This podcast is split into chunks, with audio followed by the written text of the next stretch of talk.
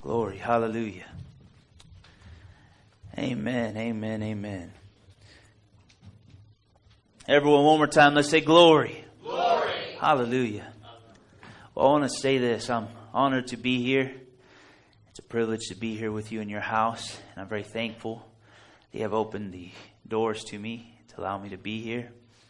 I want to tell you, I'm not here to condemn you, make you feel guilty or anything. I'm here to bless you, to bless your families, to bless this land, to bless this city. And before we do anything,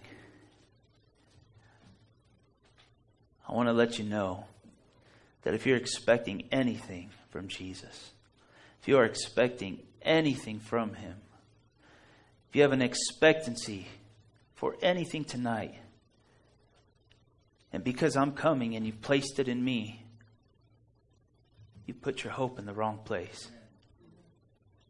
Because I can do nothing aside and apart from Christ and the Holy Spirit. There's nothing I have to offer you. It is only Jesus. It is the Holy Spirit, and He's the only one who can do it. So your hope needs to be in Him. And if you have put any hope in saying there's a person coming who is used in a certain gift that God has anointed or anything, you're still looking at the wrong place. And in, right now, you need to begin to change that. And put your hope back in the source, which is Jesus. So before we do anything, let's pray real quick. Holy Spirit, we welcome you. Holy Spirit, have your way. Holy Ghost, fill this place with fire. Stir up the gifts. Father, right now, we humble ourselves before you. And we focus only on Jesus. And only on the finished work of the cross because we can do nothing aside from you. There is nothing that we can do in our own strength. It only comes from you. So, Father, we receive only what you have for us your will. Holy Ghost, fill this place with your glory, with your power. Fill this place, Father, right now with your presence, a tangible presence, that we would encounter you. Father, we remove ourselves, our agendas, our opinions, our ideology, our theology, everything, Father, and we put it aside. And we focus only on you. Now, Father, there's anyone in here who has been dealing with depression or anxiety, with stress, who's heavy burdened, who's been weighed down, who's been crying out to you, in the mighty name of Jesus, I bind every demonic spirit that has come against you. I command every foul and wicked spirit of sickness, every spirit of infirmity, every spirit of destruction, confusion, division. In the name of Jesus, we command you to leave this place. You have no authority.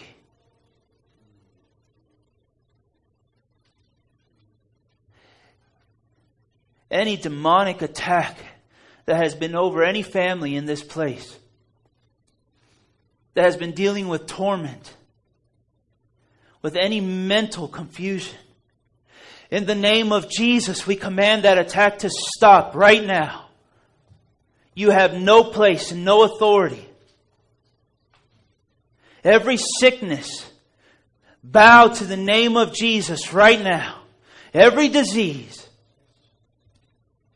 every evil spirit, every demonic attack and assignment. We bind you in the mighty name of Jesus by the power of the Holy Spirit. Father, I declare freedom in this place. Father, I declare freedom in a supernatural move of the Holy Spirit over this city that every person would begin to encounter you, Father. Whether they step foot in this church, any church, or if they never step foot in a church, Father, just out in the street. Anyone who is crying out for you, Lord, that they would begin to encounter you, that they would know you, that they would see you, Father. Reveal yourself in your fullness, in the visions and dreams, Father, right now. In Jesus' mighty name every spirit of opposition that has exalted itself against your throne. In Jesus' mighty name, we bind you and command you to leave right now in Jesus' mighty name. You have no authority. Every spirit of witchcraft, every spirit of witchcraft that has been spoken over any person or anyone who's participating and engaging in anything outside of Christ, we bind that in Jesus' name. And declare the only true living Son of God is King and Lord. Holy Spirit, have your way in this place right now. In Jesus' mighty name. Hallelujah. Everyone say glory. glory. Hallelujah. Hallelujah. I'm just waiting here a moment because the moment we stepped in, we began to pray. And the presence of the Lord filled this place. I could feel the fire of the Holy Ghost in this place right now. We began to weep in this place. It began to come over. God's going to break some things. I was asking the Lord, what do you want to do, Father? What do you want to do? What is your will? my heart, I started feeling it. You've been contending and you've been laboring as a whole, as one body. You've been laboring and you've been praying and asking God for an outpouring.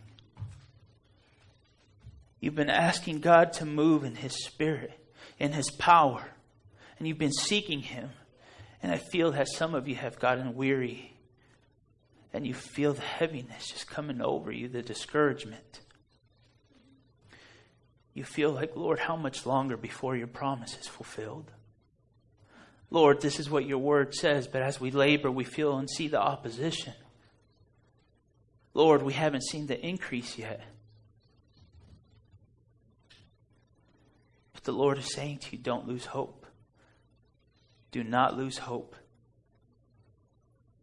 Do not lose hope. Because before the increase, there's always opposition. There's always going to be opposition. It will never leave. But what we must learn to do is contend for the faith. We must learn to labor through the opposition, through every circumstance, through everything that would exalt itself against the king. We have to learn to contend as one body, to walk in unity. Right now, there's so much division amongst the body at large because we're so focused on denominations, we're so focused on having the right word, we're focused on our own platforms and building our own followers and who has the right word, who has the right look, who has the best anointing, who has what gift. And when we lose sight of who the source is and what's going on, we lose sight of everything. And the Holy Spirit will not back it up. The Holy Spirit will remove himself. And where the Holy Spirit empowers us, you find yourself fighting out of your own strength because you are no longer dependent on the Holy Spirit. There's so much division, and because of that division, there's a lack of identity across the world right now. These younger generations right now have no idea who they are because there's so much confusion. And while everyone would say they are so confused, there's so much demonic activity, there's so much things, so many things that they're dealing with right now. They have the highest statistics of failure and suicide and depression, anxiety. And we look at this younger generation, like, look at everything they're dealing with. But the truth of the matter is that my generation, the generation before me, it's our fault.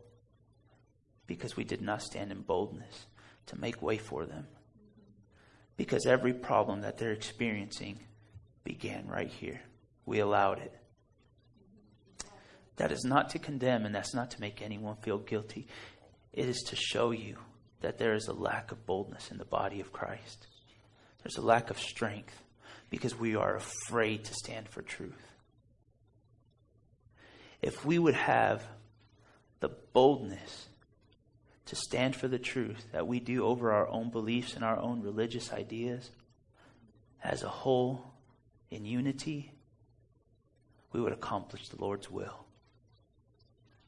But instead, we're too busy building our own ideologies and our own platforms. In the book of Ephesians, if you have your Bible, turn there, if you will.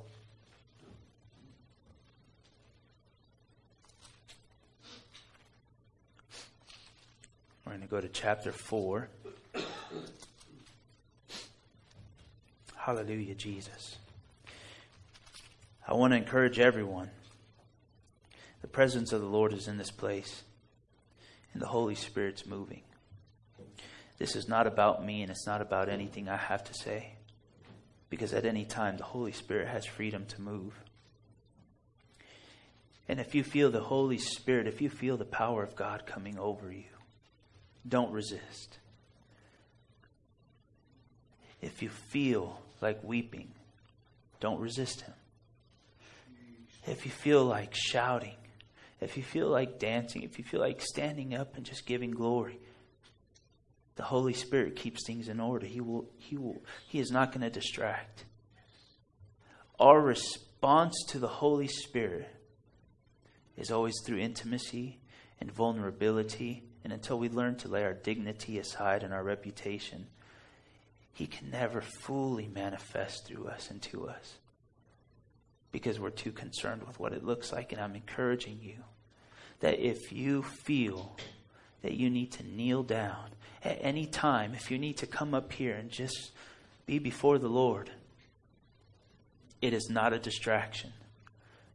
But do not resist the Holy Spirit because He wants to touch you and He wants to move in your life. And the only way we do that is through intimacy. We have to learn as one body to enter into the presence of the Lord. Amen? That means that when the Holy Spirit starts moving, who cares what it looks like? Who cares about your reputation, about your dignity.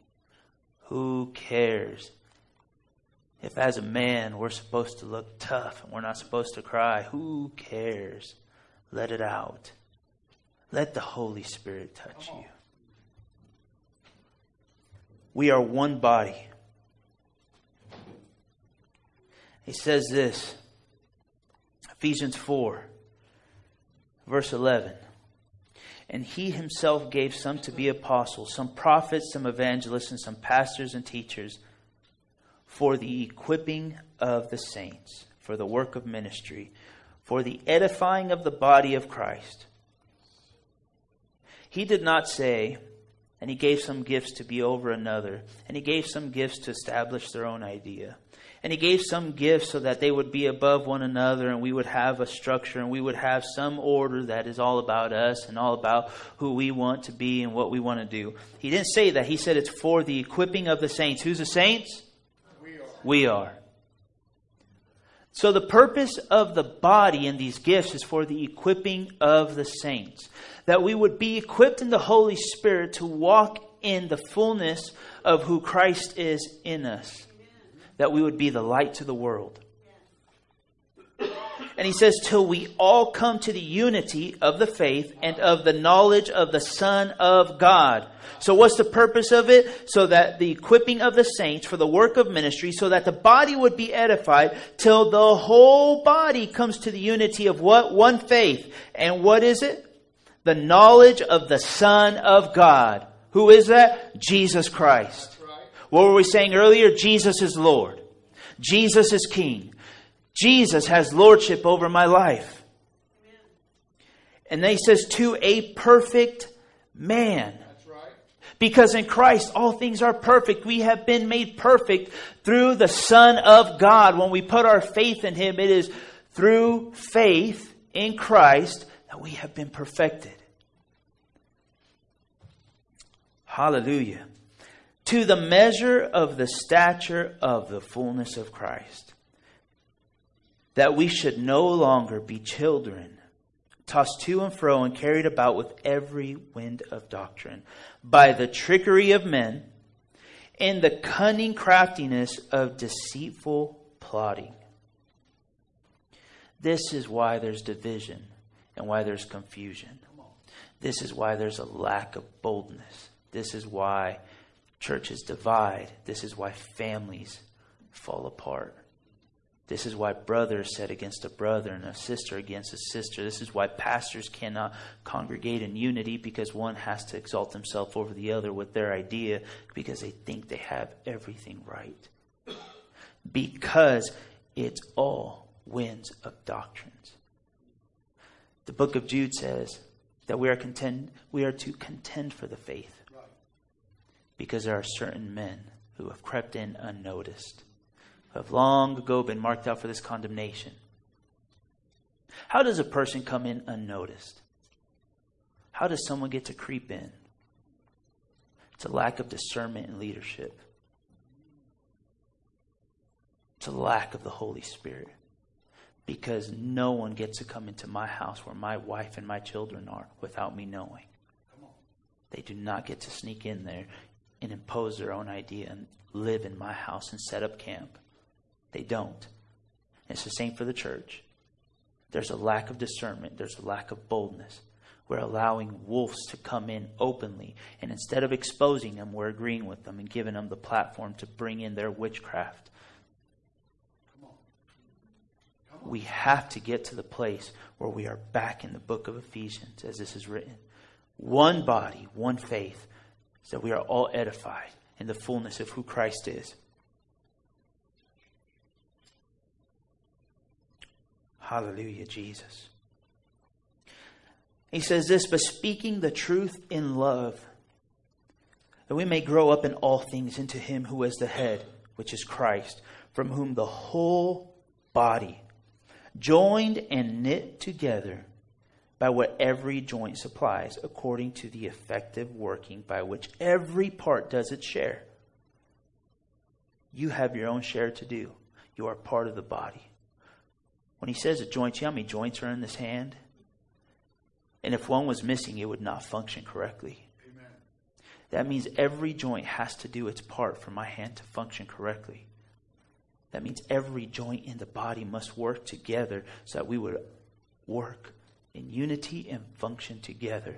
So when the world is looking at the church and they're saying there's so much dysfunction, whose fault is that?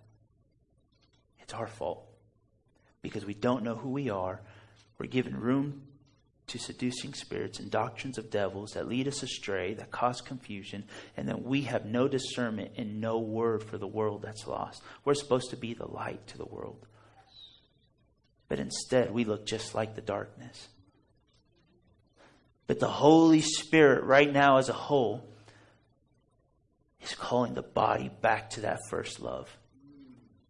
Back to that place where He is our source where He is everything that we need. He is calling us back because He wants to equip us. He wants to bring us out of the place of confusion and into a place of clarity with purpose where we are walking according to His will. And every single person is walking according to the measure of grace that was given to them. Because just because I'm here, does not give me a one up over anyone. You are qualified just as much as anyone. And if you have been dealing with any thoughts of unqualification, that you are undeserving, that you are not worthy, that you are not valuable, that is a lie from hell. It is not true. Because the Lord deemed you worthy enough to send his only Son to die for you, to redeem you. And then poured his Holy Spirit out that he would equip you, that you would walk in the fullness of who Christ is, full faith and boldness Everyone say, by faith, by faith I, receive. I receive. By faith, by faith I, receive. I receive. Glory to God. Hallelujah.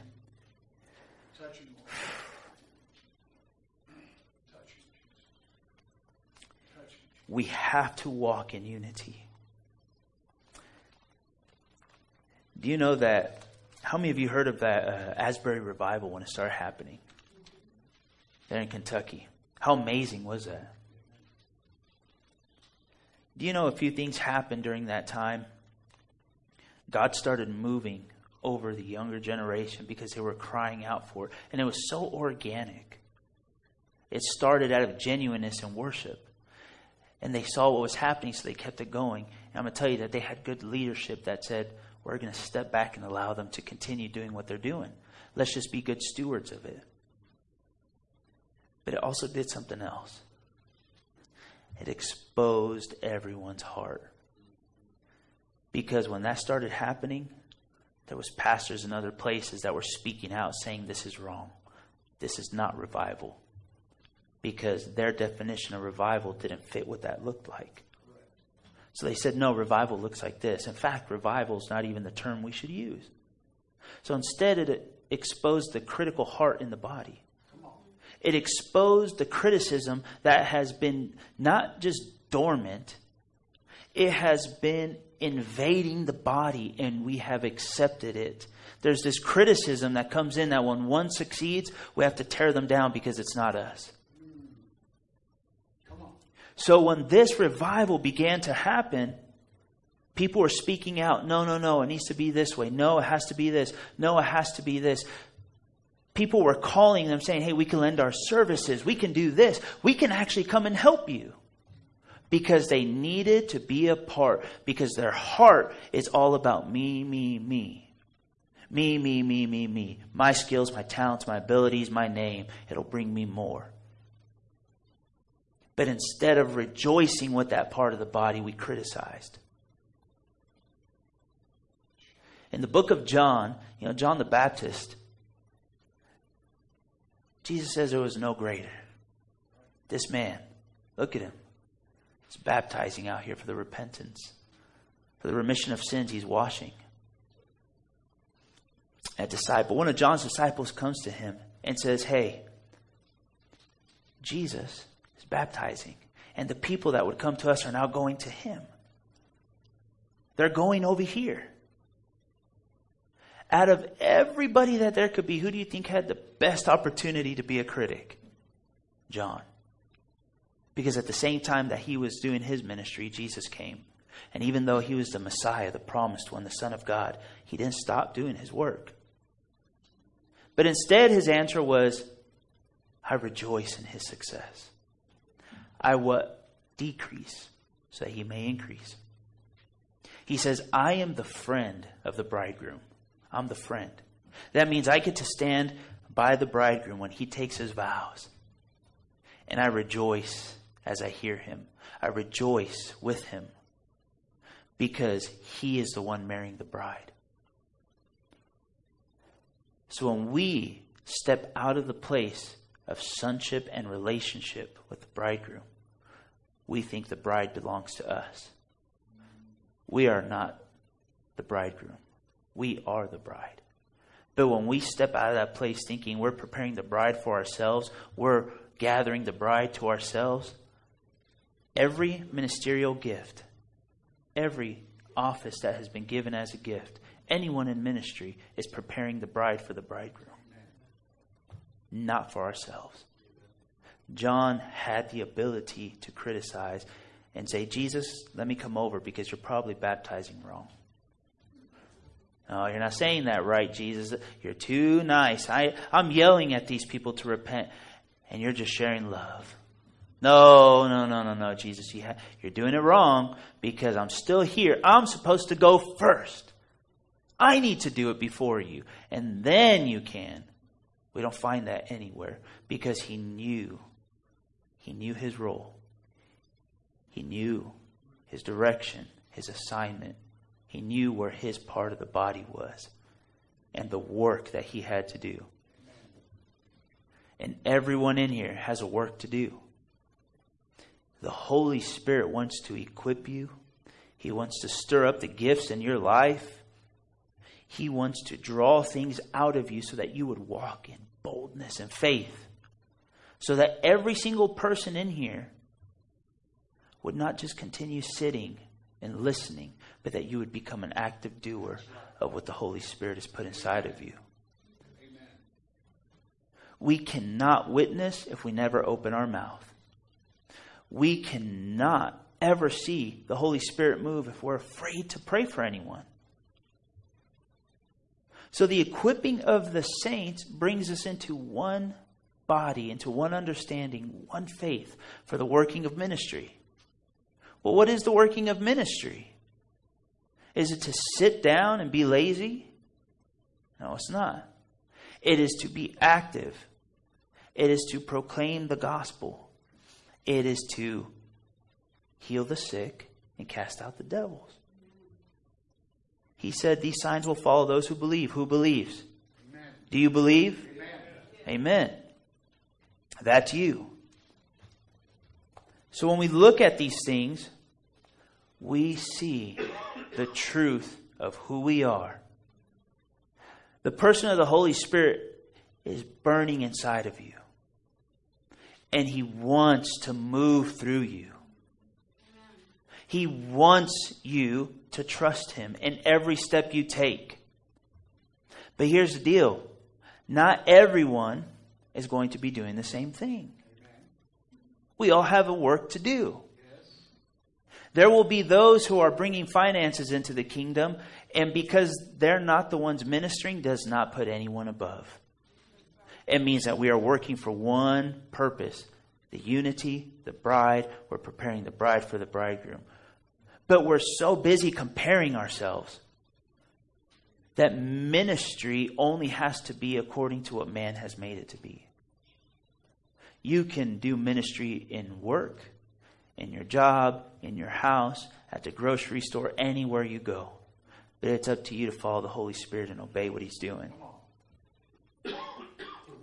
So when He does ask you to do something, you must obey. And until you do, you won't see it manifest because the Holy Spirit is not going to bypass direction and change his mind. He doesn't do those things. Do you know that when Paul describes the good, acceptable, and perfect will of the Lord, I'm not against anyone teaching it as a progressive type thing, as saying there's a good, then there's an acceptable, at least at least we made it, right? And then a perfect if we get there. He's describing one thing because God has one will. And his will is good, it's acceptable, and it is perfect. We are not having three measures of a will that we might fall into a category here and there. We have one will. It's good, acceptable, and perfect. It is good because it's good, it's full of God's good works. Jesus exemplified that. It is acceptable because when we submit to Him, we are in unity with Him.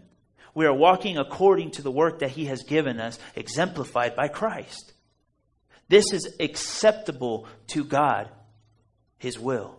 And it is perfect because it's His will for your life. There's one will.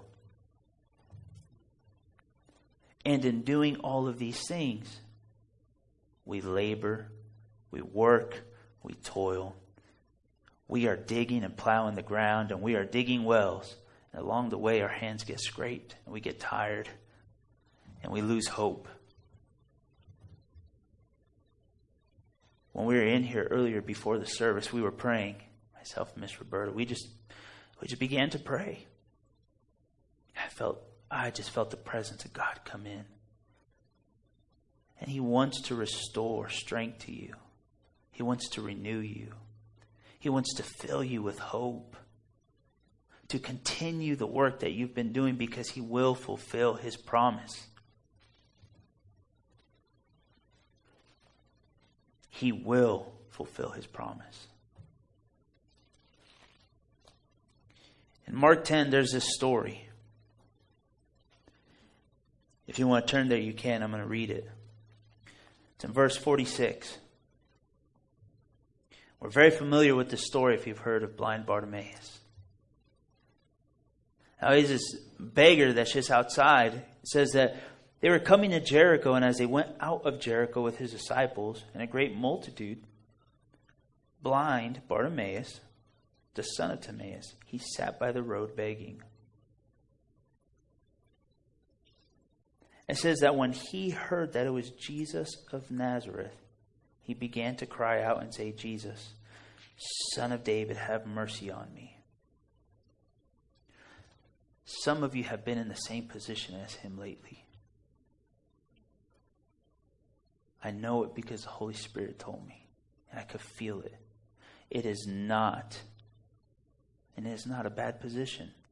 Like I said, it is not to make you feel down. I know that the enemy's come to discourage. He's tried to bring opposition. He's brought hopelessness. And he's dwindling things because he does not want you to walk into the promise that God has. But look what he does.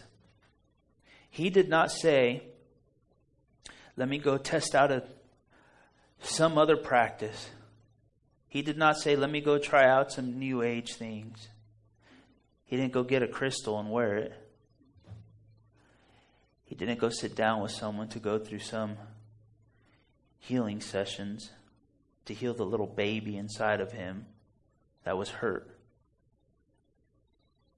He didn't do that. He didn't go meditate. He didn't go start astral projecting in all these different places. He didn't look anywhere else. You know what he knew? He knew where the source was at and he was sitting out on the road, and he said, when he heard, he can't see, he's hearing, only hearing. He began to cry out and say, Jesus, son of David, have mercy on me.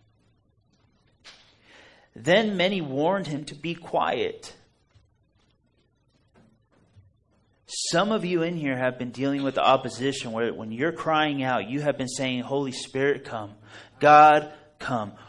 Pour out your spirit. Pour out your spirit. And you're toiling and you're pushing and you're laboring and everything around you is saying, be quiet. Be quiet.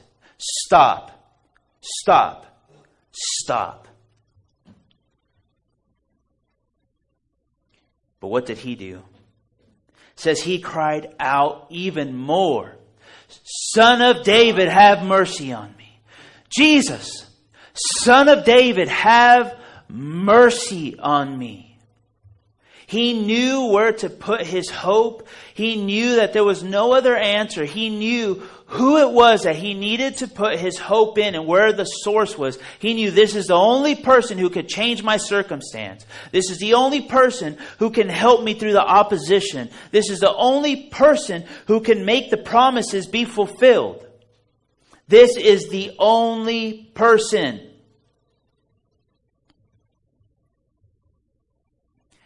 So it says, Jesus stood still and commanded him, commanded him to be called. So they called the blind man, saying to him, Be of good cheer. And Jesus says to you, The Lord is saying to you, Be of good cheer. Take courage. Be filled with hope. And right here is one of the most important things about this story. It says, And throwing aside his garment, he rose and came to Jesus. In that culture, when you're a beggar, that means you're at the end of your road. You're at the end of your ability. You're at the end of all things. Because to have a garment of a beggar, it is given to you. It is acknowledged you are a beggar. We will give you one garment and you are allowed, you are given permission to ask for alms. That means they're identifying with that. They're identifying with the position I'm a beggar. I have hit the end of my road. I am a beggar.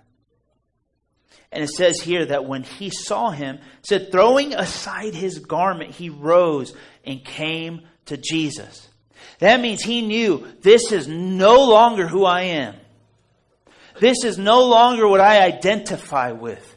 This is no longer my circumstances. This is no longer where I am going to sit. This is no longer where I am going to agree with the plan of the enemy. I'm throwing this off, taking it off. I'm throwing it aside, and I'm coming to the one who is living. The only one who can change this. The only one who can give life. And too many of us sometimes we agree with the words of the enemy. We take the words that he puts over us. We take the things that he brings towards our households. We take the things that he puts in our minds and we put them on like a garment. And it's time to cast those garments off. And it says this So Jesus answered and said to him, What do you want me to do for you? So the blind man said to him, That I may receive my sight. And Jesus says, Go your way. Your faith has made you well. And he immediately received his sight and followed Jesus on the road. When Jesus comes, there's an immediate transformation. Do you know that? When we submit to Christ, there's an immediate change that happens. And he begins to beckon us and call us. And it's up to us to follow him. And when we do along that path, we're going to need to stay close to him. We have to fellowship with him and commune. Otherwise, we get off. And that's what's happening in the body. We end up like this person where we have to put on these garments and we identify with all the wrong things. And Jesus is still so gracious and merciful to help us. But we cannot accomplish what God wants to do if we're divided. We cannot. He's the only answer. He is the only one who can do what he needs to do. And as his hands and feet, as his mouth, as all his body, we must submit to him, ask for wisdom, ask for discernment, ask for boldness and faith. And he's the only one who can do those things for us. I'm telling you, God is going to change some things. And He's already starting right now. The presence of the Lord was so strong, and I can feel it. I can feel the faith that faith is just growing. I can feel that hope is being restored. And you know that's only by the word of God that that happens. That we feel strengthened, rejuvenated, renewed in his presence. This has nothing to do with what I'm saying, it has everything to do with the presence of the Lord. Everything to do with the presence of the Lord. Because when we enter into the Lord's presence and we submit and we are willing to be vulnerable, lay aside our reputation and all things, and we encounter Christ alone, only Christ everything changes. Everything changes in that moment. Everything changes in that moment. But we have to, as a body, learn to move in unity together. Do you know that some of you in here have held and resisted the Holy Spirit when He begins to move?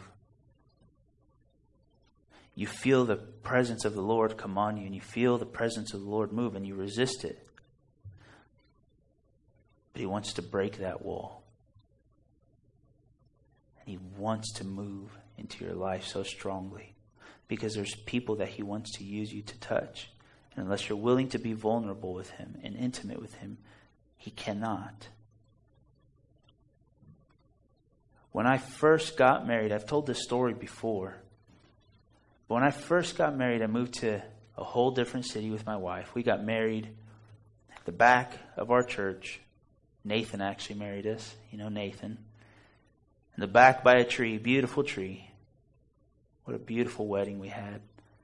Just me and her and Nathan and his wife and a few friends. And 10 days later, we were off. We moved to a whole different city. And man, well, I'll tell you, we were pressed so hard because not only were we starting a whole new adventure with a business, but now we're learning marriage at the same time. I took on a stepdaughter it's my daughter. It means that word means nothing. She's my daughter. But I'm learning family, marriage, business. We're moving. We have no one around us to help us. We have no one to encourage us. We felt so alone. So we decided to go to this church. Just ran. We said, let's go to church. We need to get around people. We need to get around believers. And for some reason, I feel like the Lord was really picking on me that day. Because for some reason, the person who was ministering, I remember his name was Oscar, phenomenal man, he stopped the service. And it's not a church you do that in, it's a very large church. But he says, I really feel I need to do this right now. He said, I'm going to stop this service. He says, There's something we're going to do. He said, I want every man in here who's married to stand up. So I'm thinking, hey, it's one of those opportunities. I'm married now, and I get to participate, right? They said, every married guy, okay, here I go, I'm going to stand up. So I'm excited, not knowing what's going to happen. Think I'm a part of this, this whole event that's going to happen. And he says, here's this prayer that the Lord gave me to pray for my wife. So he's repeating it to us and he's sharing, this is what I pray for her every day. I lay my hand on her head and I pray that the Lord would touch her, that the Lord would protect her, that the Lord would stir her up, that the Lord would use her. And he's praying these things over. And he says, Now, if your wife is with you, I want her to stand up. So I'm thinking, oh, this has got real.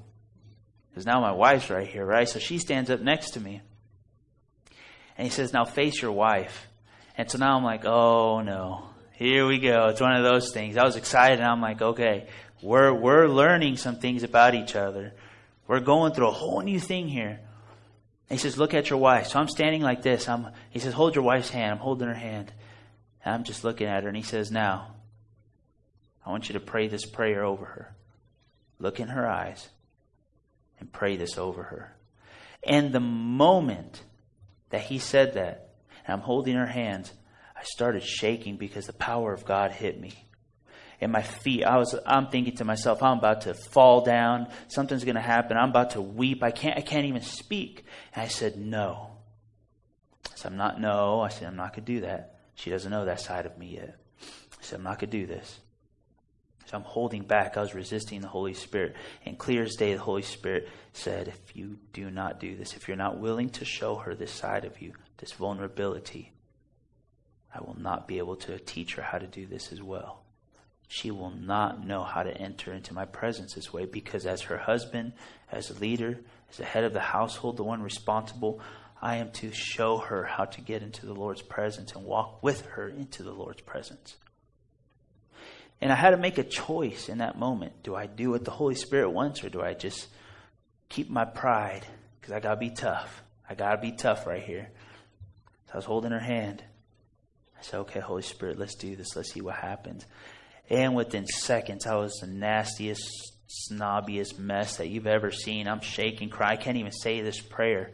And I'm thinking, oh my gosh, oh my gosh, she's going to be like embarrassed because I'm crying in front of all these people. I had my eyes closed, and when I opened my eyes, you know what I saw? The same thing on her. She's crying and shaking. She's a mess. The power of God just began to hit both of us. But it wouldn't have happened unless we both came into this place of being willing to be vulnerable with each other, being vulnerable with the Holy Spirit. And that is the way we are to be with one another. That when we get into the Lord's presence, who cares? Everyone say, Who cares? Who cares? What it looks like because your dignity and reputation does not matter. It does not matter. And we will always, always stay divided if we don't know how to sit down next to each other and worship the Lord. We will always stay in opposition if we don't know how to stand up in the face of opposition and worship together. We will always stay under denominational religious spirits that rule everything if we do not learn to walk with one another.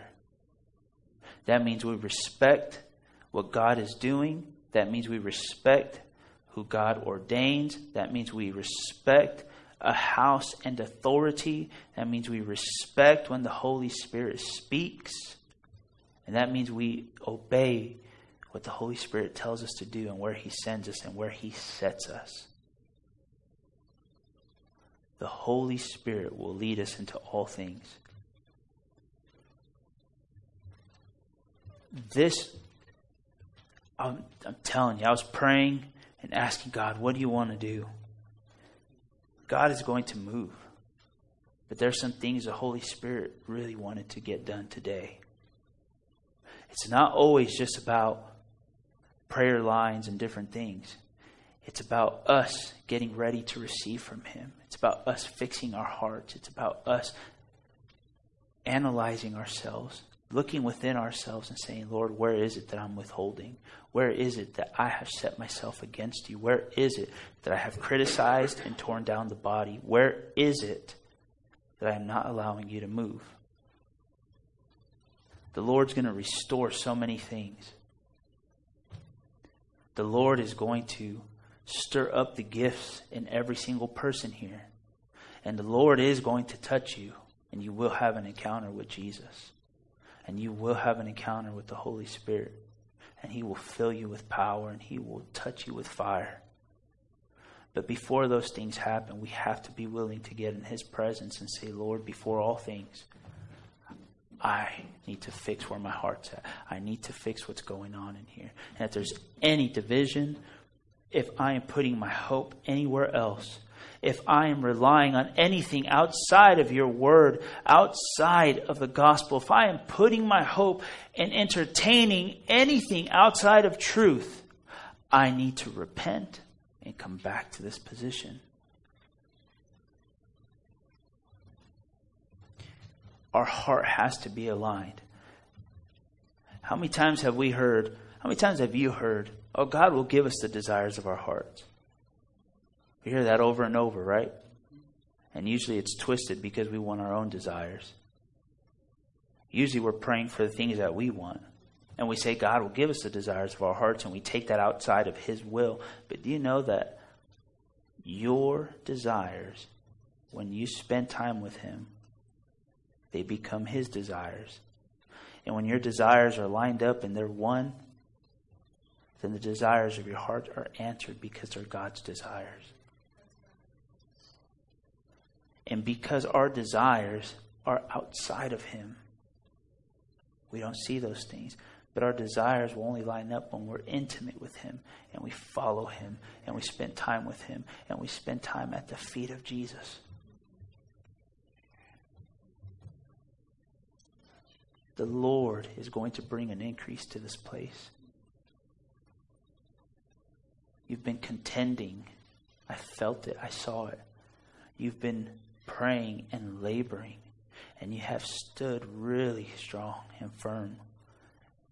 And I can feel that the opposition was here, and that the opposition came to, to bring distraction, to bring hopelessness,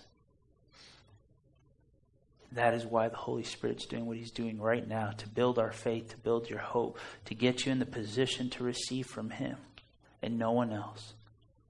Because when we minister, no matter what I'm saying, the Holy Spirit can accomplish everything right there in your seat. But we have to be willing to correct the things that are wrong.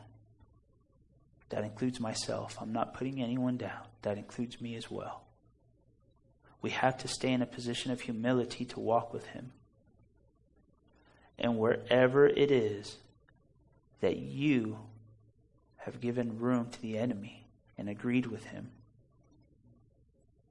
with anything and have gone outside of Christ and put your hope somewhere else, you need to counsel with the Lord and get back to the place where it's only Him. And it happens like that. The moment you say, Father, forgive me for letting the things distract me, for taking my eyes off of you. Forgive me. And He will wash you, He will cleanse you, and He will fill you with joy and gladness.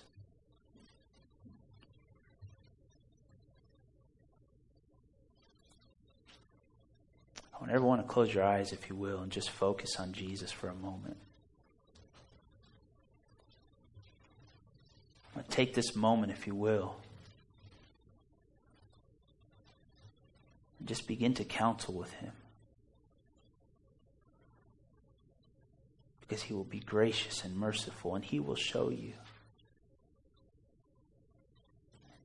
And just talk to Him and tell Him Father, wherever I have allowed my sight to gaze away from you. Father, give me strength.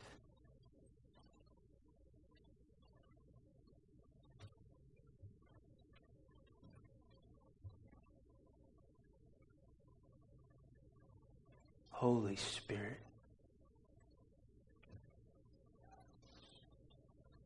fill this place right now with your glory. Father, where we have taken our eyes off you, Father, we ask for mercy and grace and strength. Father, where I have agreed with hopelessness, where I have agreed with the enemy's words, Forgive me. Be gracious and merciful.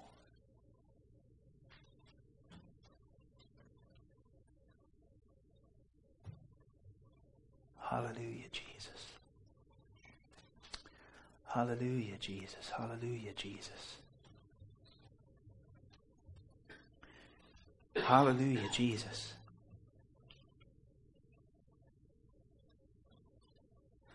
Just continue for a moment longer. And just talk with Him because all things change and begin when you counsel with the Lord.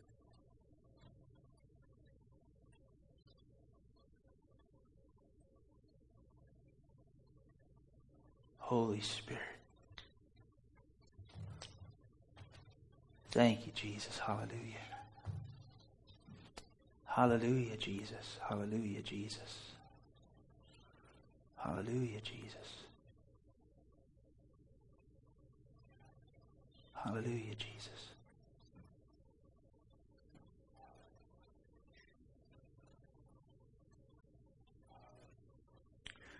So I want to do a few things here. I know we have three, some more meetings lined up. But if you are not going to be here for any of the other meetings, I would love the opportunity just to pray with you and agree with you on whatever it is you're believing for. If you do not, have the baptism of the Holy Spirit and you've been praying for that and would like to receive the Holy Spirit, I would like to pray with you as well.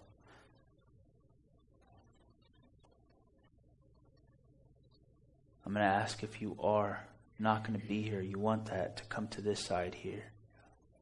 And I will pray with you.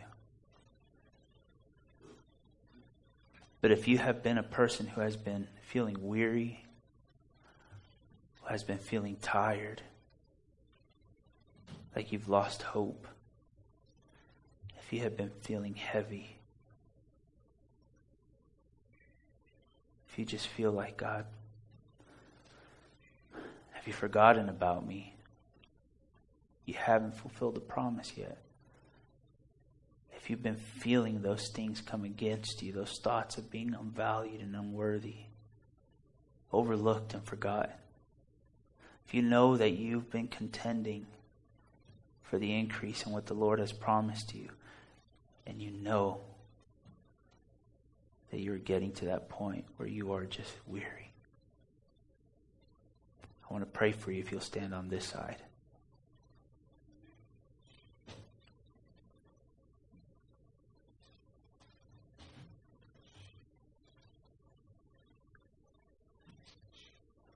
The Holy Spirit's going to do some things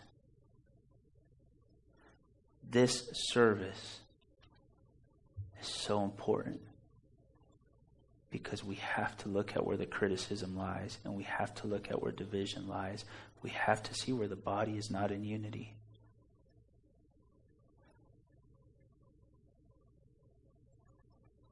God is going to use this house specifically to bring correction to a lot of deceit and religious ideology in this area. God is going to bring an order to this house specifically that will function the way the Word ordained it to be. And the surrounding areas are going to look at it and they're not going to know why such increase begins to happen and why the Lord brings so much financial increase materialistic increase, why the influence grows, why supernatural doors to very large things begin to happen, It's because of submission this house has to the Holy Spirit. And it will be exemplified, it will be used as an example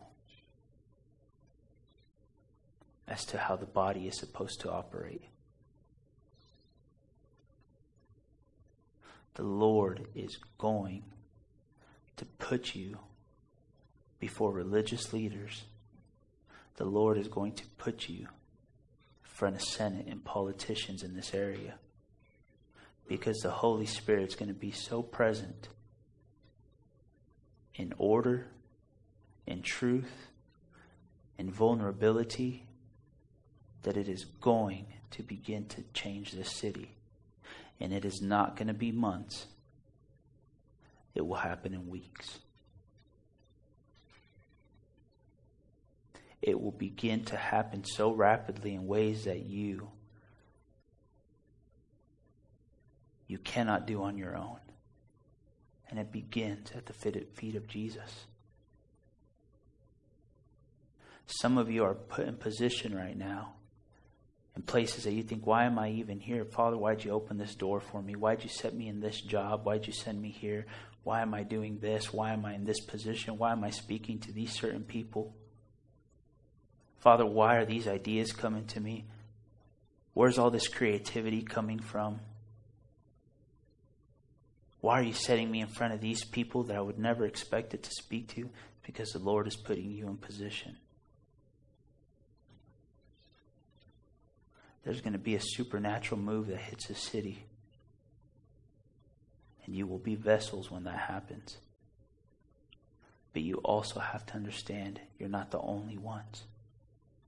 And if you will walk in humility and know that the Lord is increasing the body, you will partake of everything He wants to outpour. But the example to steward an outpouring where the body is confused, you will be used as an example on how to steward what the Lord wants to do so that it will not fade.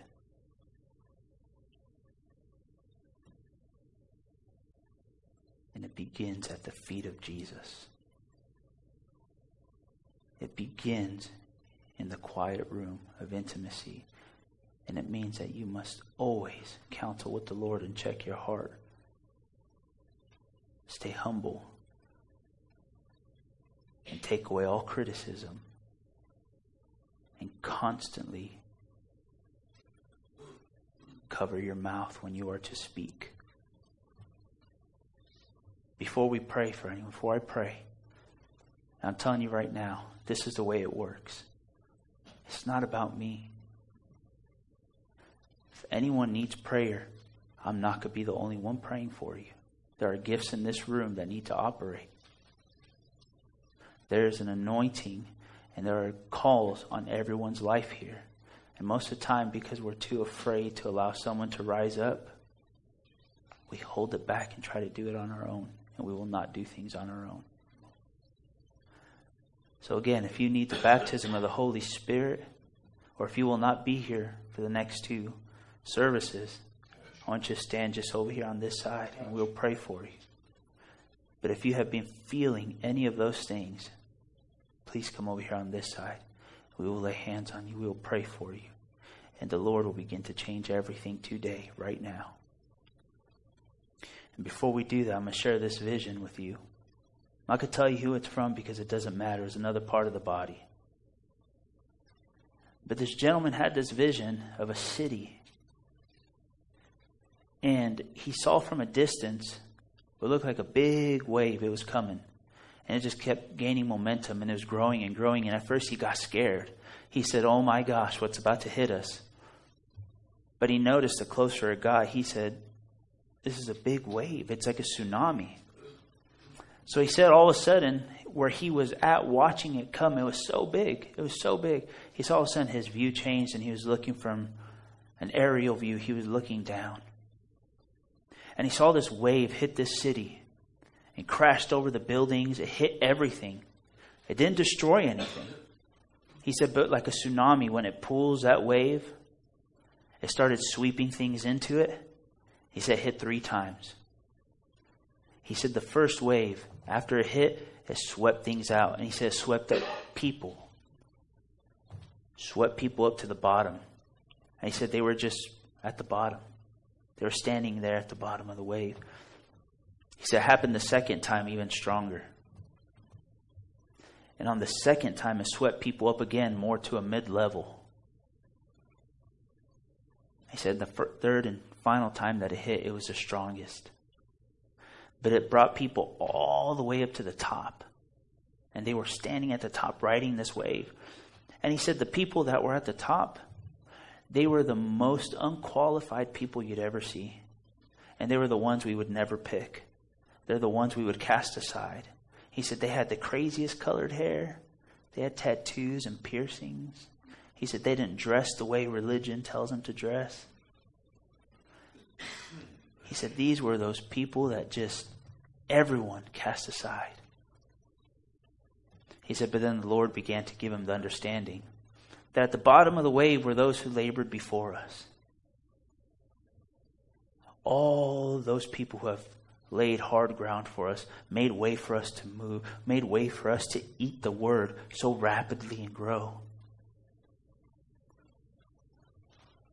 Those who made way for increase to constantly come, and they brought truth and holiness, a walk of righteousness. But then those in the middle were this present generation that we are in. And he said, We have to pray for that generation. He said, Because that next generation that got swept to the top was the younger generation, those coming up. He said, and they're so pure and genuine that they're crying out for the truth. They're crying out for something real, that God is pouring His Spirit out upon them. And they're active, they're moving, they're partaking of the glory of God. The Holy Spirit's filling them, and they are doing work. And he said, but that middle ground, we need to pray for them. He said that they don't become bitter, that they don't become critics when people begin to rise up.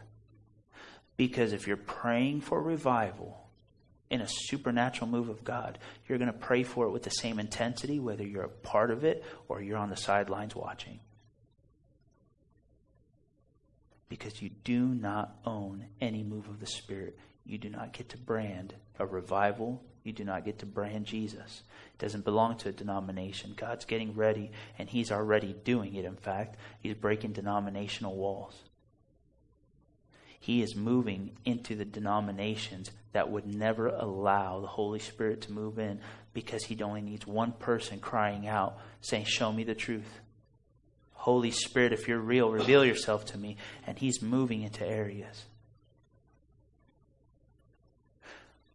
But we have to stay in a place where we're humble and we cannot become bitter.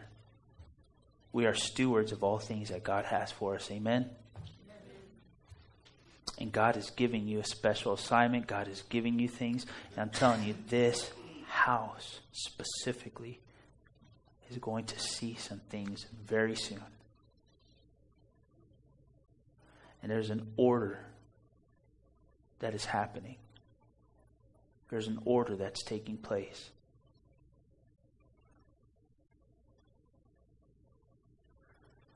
Hallelujah, Jesus.